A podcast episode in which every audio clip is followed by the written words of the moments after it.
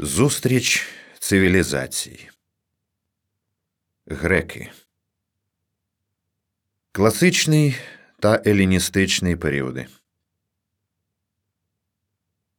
Першою великою європейською цивілізацією, з якою стикнувся Крим, була стародавня Греція.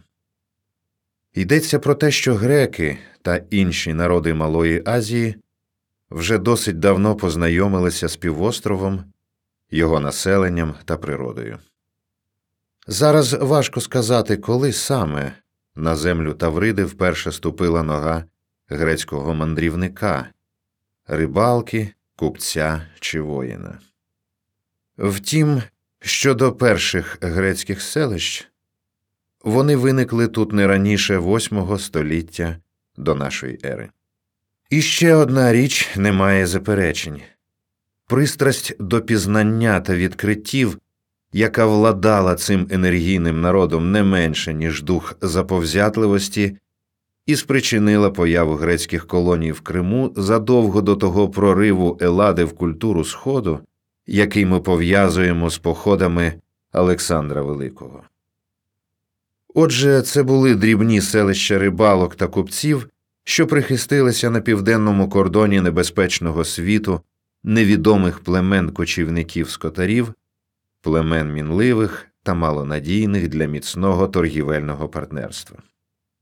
Ситуація стає іншою в сьомому столітті, коли держава скіфів укріплюється та з часом стає могутнішою економічно. Лише тепер в стратегічно і економічно важливих пунктах в гірлах багатих на цінну рибу річок, в протоках і на лиманах на місці факторій виникають міста з грецьким населенням. На березі розлогої затоки в 600 році до нашої ери мілеці закладають місто, яке тепер називають Феодосія. Згодом у найвужчому місці Керченської протоки, звідки можна контролювати прохід суден в Меотиду розростається Пантікапей.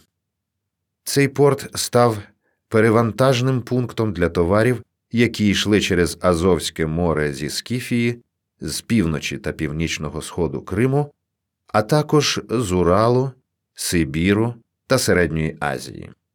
Значну роль у виборі місця для майбутнього Пантікапея відігравала гавань з містким та добре захищеним рейдом, а також прісноводні джерела, власне, у місті та його околицях. Південні та південно-західні береги Криму були не такі зручні. Дві найзручніші для стоянки затоки біля південного краю півострова напевно використовували з сивої давнини, та лише в 422 році до нашої ери на березі однієї з них переселенці з Гераклеї заклали місто Херсонес. Звідси, як із сусіднього символону, сучасна балаклава, за море виправлялися продукти гірського Криму та риба, яку виловлювали ось тут, в затоці, на берегах якої і розташувалося це місто рибалок та мореплавців. І, звичайно, вздовж усієї береговини двох морів від Азова до Тарханкуту розсипався ланцюг нових та старих дрібних рибницьких станцій та торгових факторій, найбільшою з яких була Керкінітида, що її заснували греки десь ще за сто років до Херсонеса. Звідси йшов хліб на південь, здебільшого в міста, які колись виряджали своїх посланців у Крим, адже Анатолійське узбережжя та й архіпелаг ніколи не були особливо багатими на зерно. Керкінітида, античне, потім місто Скіфів, було розташоване на території колишнього Євпаторійського старого карантину, район мису карантинного. Якими були взаємини колоністів та місцевого кримського населення? Спершу міжетнічні контакти були, як це траплялося в інших районах грецької експансії, швидше за все, суто економічними та по діловому стриманими. Греки присвоювали територію, надто не вдаючись в глибоко чужу і незрозумілу для них культуру та ідеологію варварів, котрих вони звичайно стереглися. Можливо, вони неабияк зневажали цю культуру. Арістотель в IV столітті лише сформулював поширене серед греків переконання в тому, що варвари природжені раби. Проте ці потенційні раби багаторазово переживали новосельців у чисельності та військовій міці, і це випадало брати до уваги. Незрозуміла загроза ховалася в серці варварської тьми, в незнайомих, значною мірою глибинах півострова, який століття за століттям лишався для греків загадковим. Ця загроза змушувала їх полохливо тиснутися до берегів рідного понту, не давала змоги просунути жоден форпост у глиб Тавриди. Досі там не виявлено їхніх слідів і навряд чи їх знайдуть в майбутньому.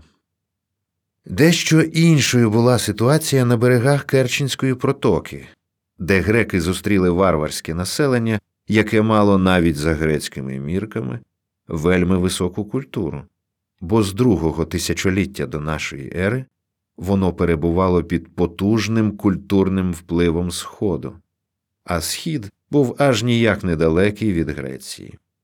Ці племена були підвладні скифам, але, по-перше, скіфи самі були культурним народом, а по-друге, вони не отискали місцеву культуру.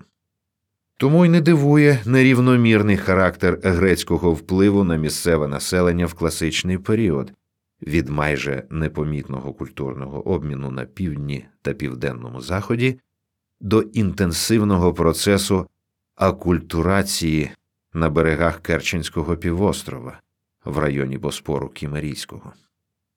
З огляду на некрополь Пантікапею тут виникає справжнє грецьке місто, яке досягло розквіту в кінці VI – початку V століття до нашої ери. Сусідній же Німфей став у V столітті центром не лише торгівлі, а ще й культури.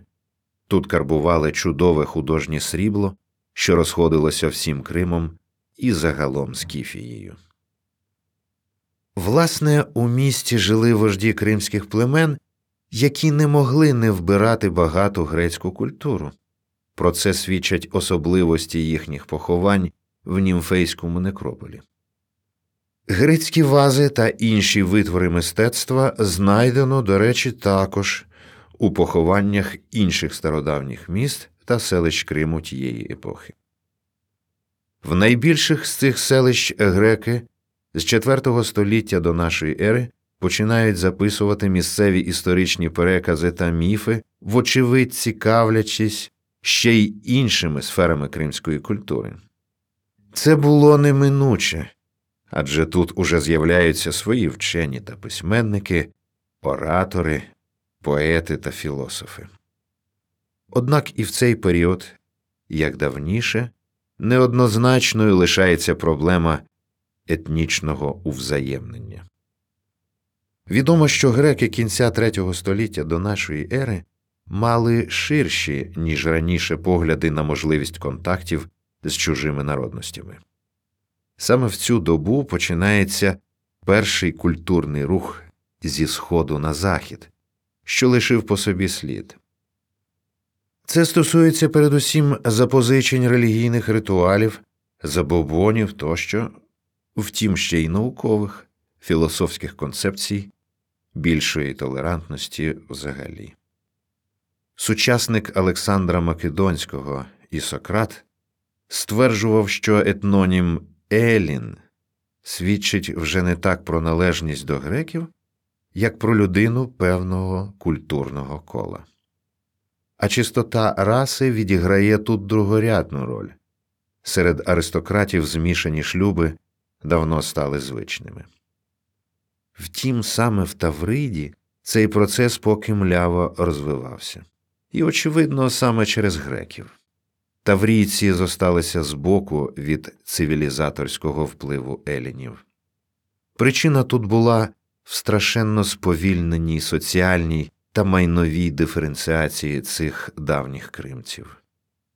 У середовище ж грецьких колоністів торгівля давно вже виділила вельми заможні прошарки судновласників, купців, землевласників, міських патриціїв.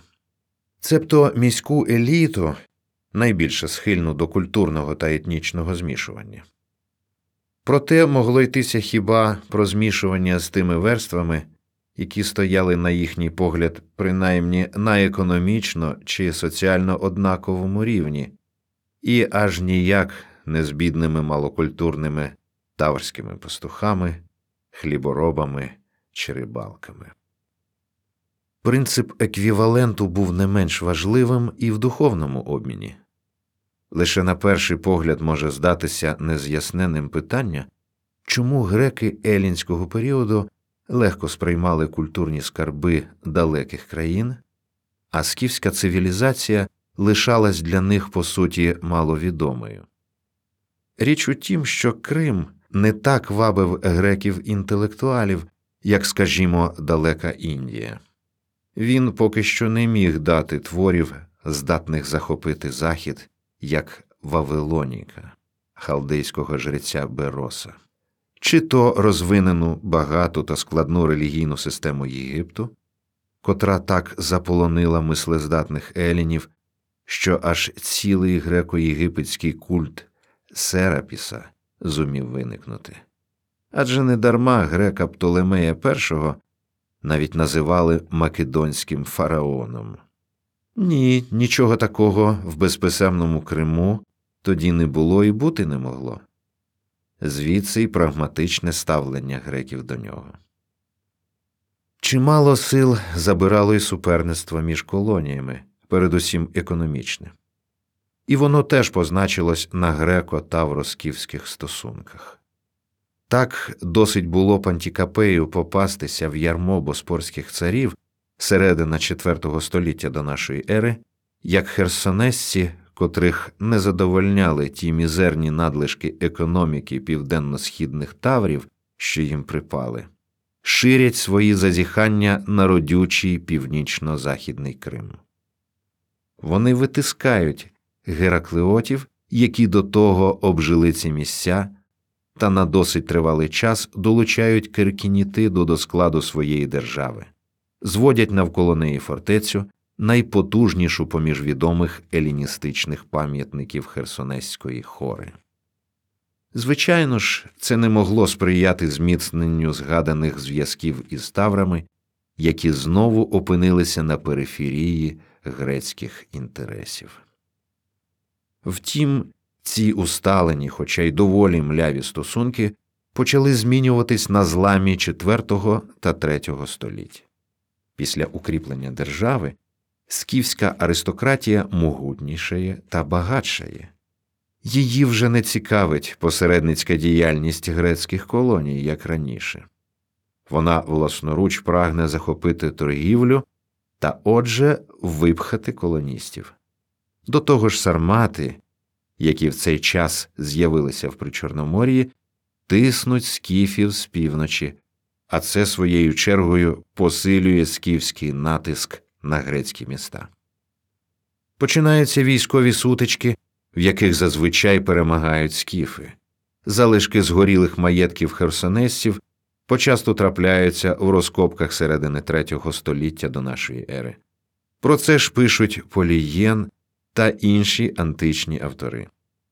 А в славнозвісній присязі херсонесців, яку буквально витисано на камені, про чимало володінь хори йдеться вже в минулому часі. Та й саме існування цієї присяги свідчення того, що зросла військова небезпека. У грецьких містах загострилася ще й внутрішньополітична боротьба, пов'язана з незадоволенням населення своїми олігархічно налаштованими правителями. Тобто до середини другого століття до нашої ери, коли зменшення вивозу хлібу з Криму послабило зв'язок колоній та метрополії, скіфи запанували над усім північним заходом, залишивши його колишнім господарям лише Гераклейський півострів із прилеглими землями. Настільки ж сильно звузилися кордони колоній Східного Криму. Звідси можна зрозуміти зближення цих двох грецьких областей, що раніше конкурували, з метою протистояння скіфам. Здружилися вони ще й із понтійськими царями, зокрема з Фарнаком. Коли ж запанував Мітрідат VI Євпатор, його стосунки з кримськими колоністами стали такі міцні, що в 110 році до нашої ери в деяких грецьких твердинях Криму вже стояли понтійські гарнізони, що допомагали оберігати міста від скіфів, а воєначальник Діофант керував обороною Херсонеса і навіть рушив у спільний із херсонесцями похід у глиб Скіфії. Війни, які вів Діофант, були вдалими. Потому греки поновили не лише карбівку монет, а ще й вивіз хлібу з північного заходу. Встановлений згодом новий статус колоній як автономних держав полісів в рамках Понтійської держави передбачав замість відносної свободи та панування у повернутих областях сплату величезної данини Мітрідату VI Євпатору.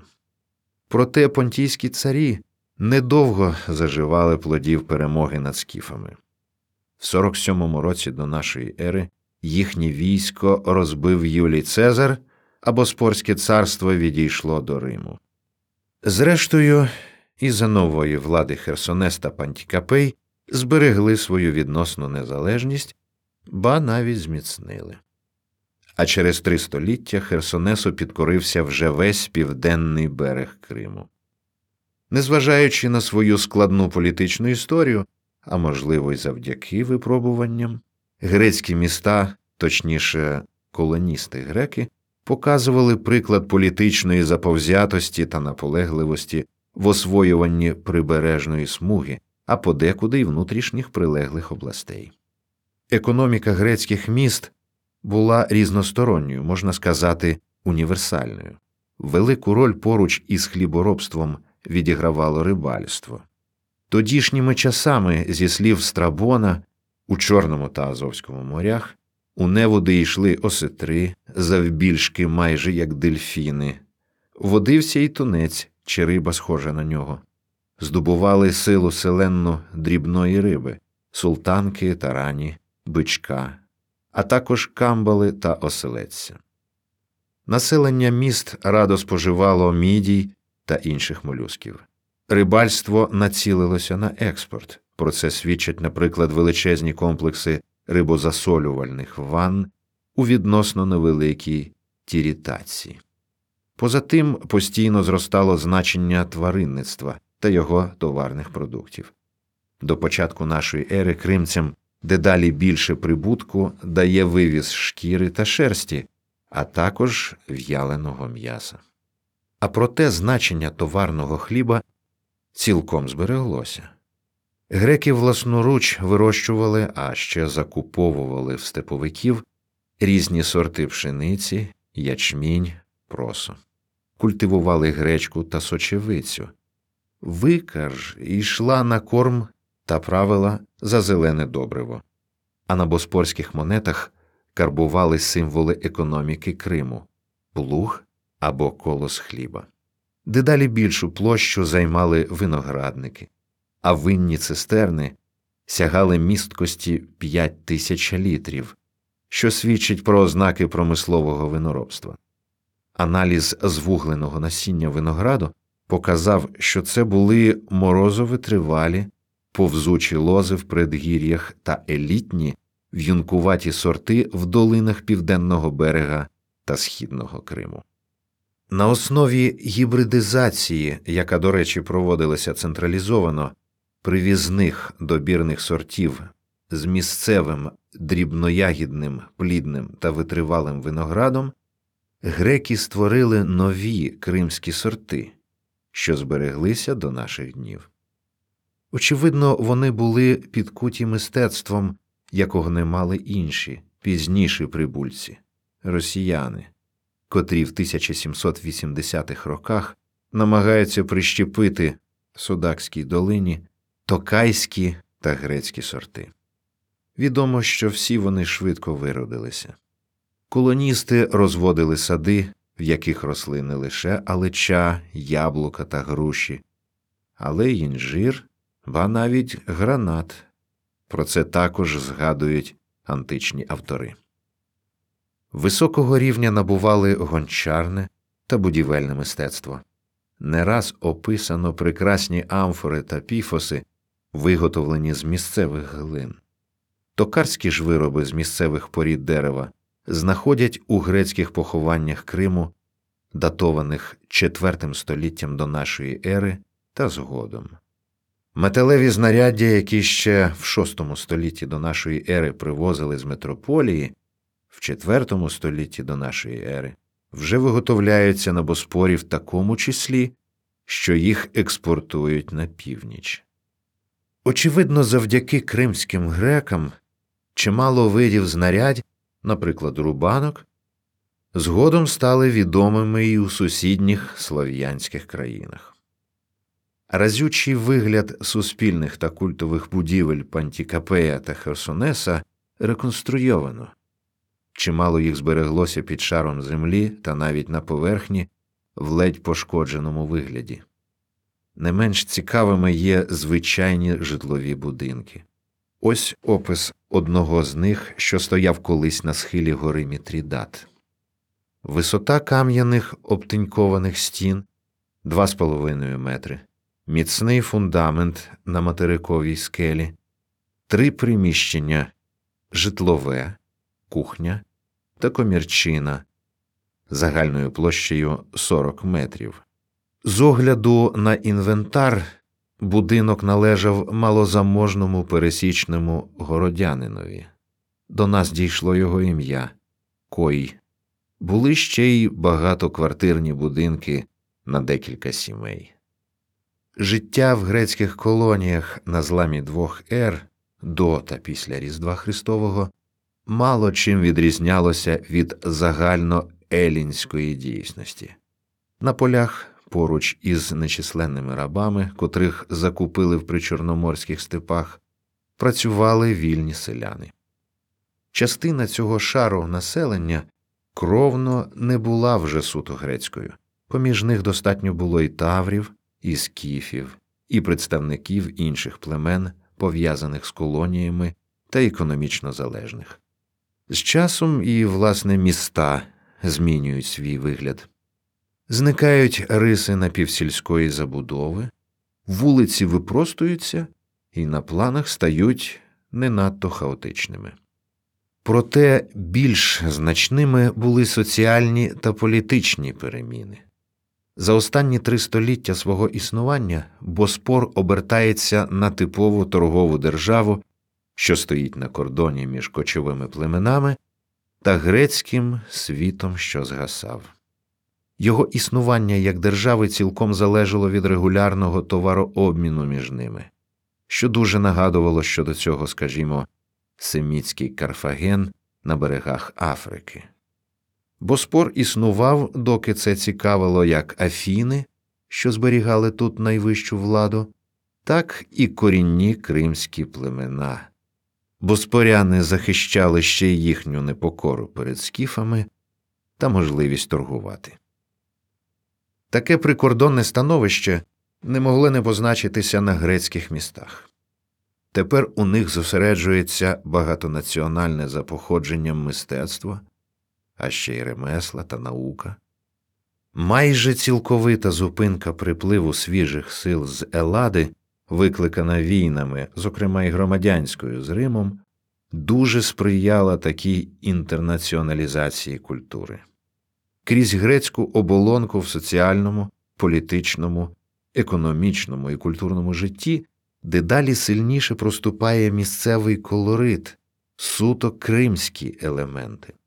Під місцевим впливом змінюються засади релігії, зароджується масова культура, яка показує хай навіть у вульгаризованому вигляді ідеї великих грецьких та закордонних мислителів, вчених, політиків. Створюється ґрунт для вселенської, екуменічної свідомості, яку греки назвуть космополітичною. Логічно буде припустити, що останні еліни передали такі погляди своїм сусідам та нащадкам, тобто тим, хто ніс цей спадок навіть тоді, коли стародавня Греція зникла з історичної карти світу.